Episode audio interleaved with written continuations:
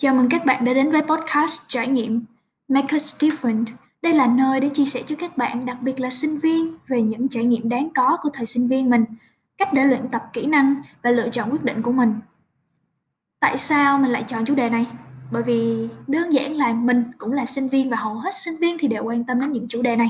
Có rất là nhiều câu hỏi tự đặt ra trong đầu của chúng ta rằng là liệu thì mình học ngành này có thực sự là phù hợp với tính cách với những cái yếu tố tố chất của mình có hay không? Mình có thực sự theo đuổi nó đến cùng hay không? Và khi ra trường rồi thì mình có làm đúng ngành của mình hay không? Tất nhiên thì đây là những cái mà vốn có của một đứa sắp vào đại học và những cái lo lắng lo âu của ba mẹ nữa.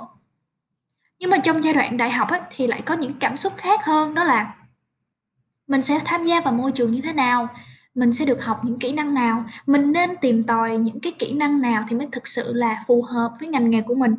Để rồi khi mà gần đến cái thời gian ra trường á thì mình sẽ hỏi rằng là liệu ngành nào, nghề nào thì sẽ thích hợp cho mình bây giờ. Mình nếu như bước sang một ngành mới thì có sao không? Và nếu như mà mình đi tiếp với cái ngành cũ mà mình đang học thì mình có thích hay không? Rất là nhiều những câu hỏi đặt ra trong cái khoảng thời gian mà 4 năm đại học của mình. Trải nghiệm học hỏi và thử thách có để dần mình sẽ tìm ra được con đường cho tương lai của mình là lựa chọn ngành nghề nào cho thật sự phù hợp và mình sẽ đam mê theo đuổi nó tới cùng.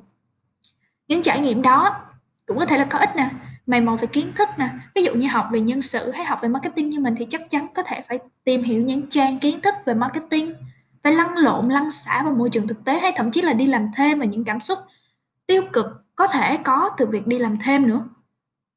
À, mà kể cả là khi mà có những cái vô bổ, ví dụ như là mình sẽ không cân bằng được giữa việc đi học và đi làm và mình sao nhãng, rồi dần mình hỏi rằng là không biết những cái đó có thực sự là xứng đáng cho mình theo đuổi hay không. Mình có thể sao nhãng vì tuổi ham chơi và lâu lâu chơi thì mình sẽ quên mất việc mục tiêu của mình là ai đúng không nào?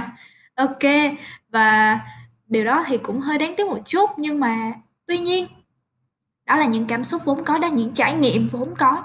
Mà hiển nhiên chúng ta nên trải qua để có thể nhìn nhận. Và có một khoảng thời gian lặng nào đó mình mới biết được là điểm yếu và điểm mạnh của mình ở đâu.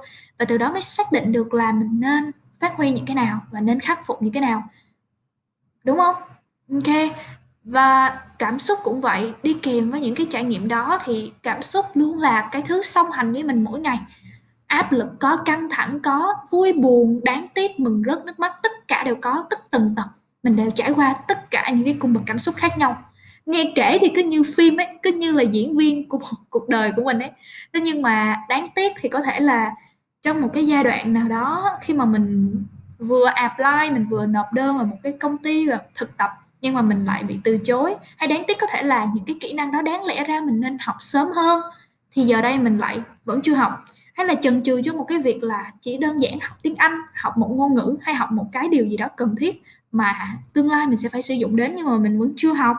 Điều hiển nhiên thì cái đó ai cũng có thể là có chút chần chừ và có chút lười biếng. Ừ nhưng mà cũng có những lúc mà mình rớt nước mắt hay mình vui buồn cùng nhóm bạn của mình khi tham gia một cuộc thi hay đơn giản là đạt một cái thành tích nhỏ nhỏ nào đó trong lớp học của mình và làm việc nhóm bất kể là những cái thứ gì mà mình có thể học thêm và trau dồi thêm, có thể phát triển mỗi ngày của mình, thì đều đó là những cái điều tích cực. Nhưng mà bạn có đồng ý với mình rằng là mỗi điều mình làm, từ việc nhỏ đến việc lớn, cách mình làm một việc cũng là cách mình làm mọi việc. Bất kể là việc nhỏ thì mình cũng cần có mục tiêu, mà để trải qua được một cái mục tiêu đó thì thử thách đối với mình cực kỳ cực kỳ là khó. Nó không mấy dễ dàng chút nào. Khi mà con đường mà đi đến để có thể thành công được hay là để có thể đạt được cái thành tích đó thì mình phải đặt ra như mình kỷ luật bản thân nè, quyết tâm theo đuổi nè, hay là tập trung cao độ. Mà tập trung cao độ thì mình thực sự là mình đoán cũng như mấy bạn thôi, cũng sẽ ít nhiều gì thì chỉ tập trung được khoảng thời gian nào đó và không thể tập trung lâu hơn được. Mình không thể hàng ngày 24 tiếng mà tập trung làm việc cả 24 tiếng được, cũng không thể là tập trung một ngày làm việc 8 tiếng được. Trong 8 tiếng đó thì chắc chắn mình sẽ có suy nghĩ về việc gì đó. Và đặc biệt là trong lúc mình đang làm podcast này thì tất nhiên là mình cũng sẽ có suy nghĩ đến các bạn. Và không thể tập trung 100% cho một việc gì đó nếu như mà chúng ta chưa luyện tập. Vì vậy, cái đó khó chứ, khó. Và kỷ luật với bản thân nữa, ngồi một tiếng, hai tiếng hay là duy trì nó một tháng, một năm, hai năm rất rất lâu thì mình mới có thể đạt được những cái thành tích đáng kể những thành tích mà có thể nói là uh, vượt bậc so với bản thân á. Thì thực sự rất khó bởi vì mình là một người thích bay bổng và thích tự do hứng lên thì làm thôi. Cho nên kỷ luật và tập trung là một cái mà rất khó để có thể đạt được mục tiêu đối với mình.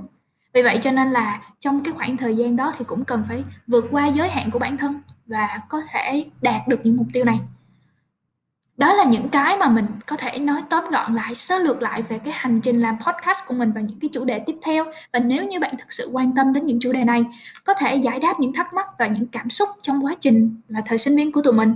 Có thể chia sẻ với nhau và đặt ra những cái câu hỏi với nhau để mình cùng thảo luận nhiều hơn về những chủ đề về sau, những tiêu cực, những tích cực cũng có. Và tất tần tật những cái mình có thể cô động ở trong những cái tập tiếp theo. Hãy cùng follow và lắng nghe những cái tập tiếp theo của podcast Make stephen nhé.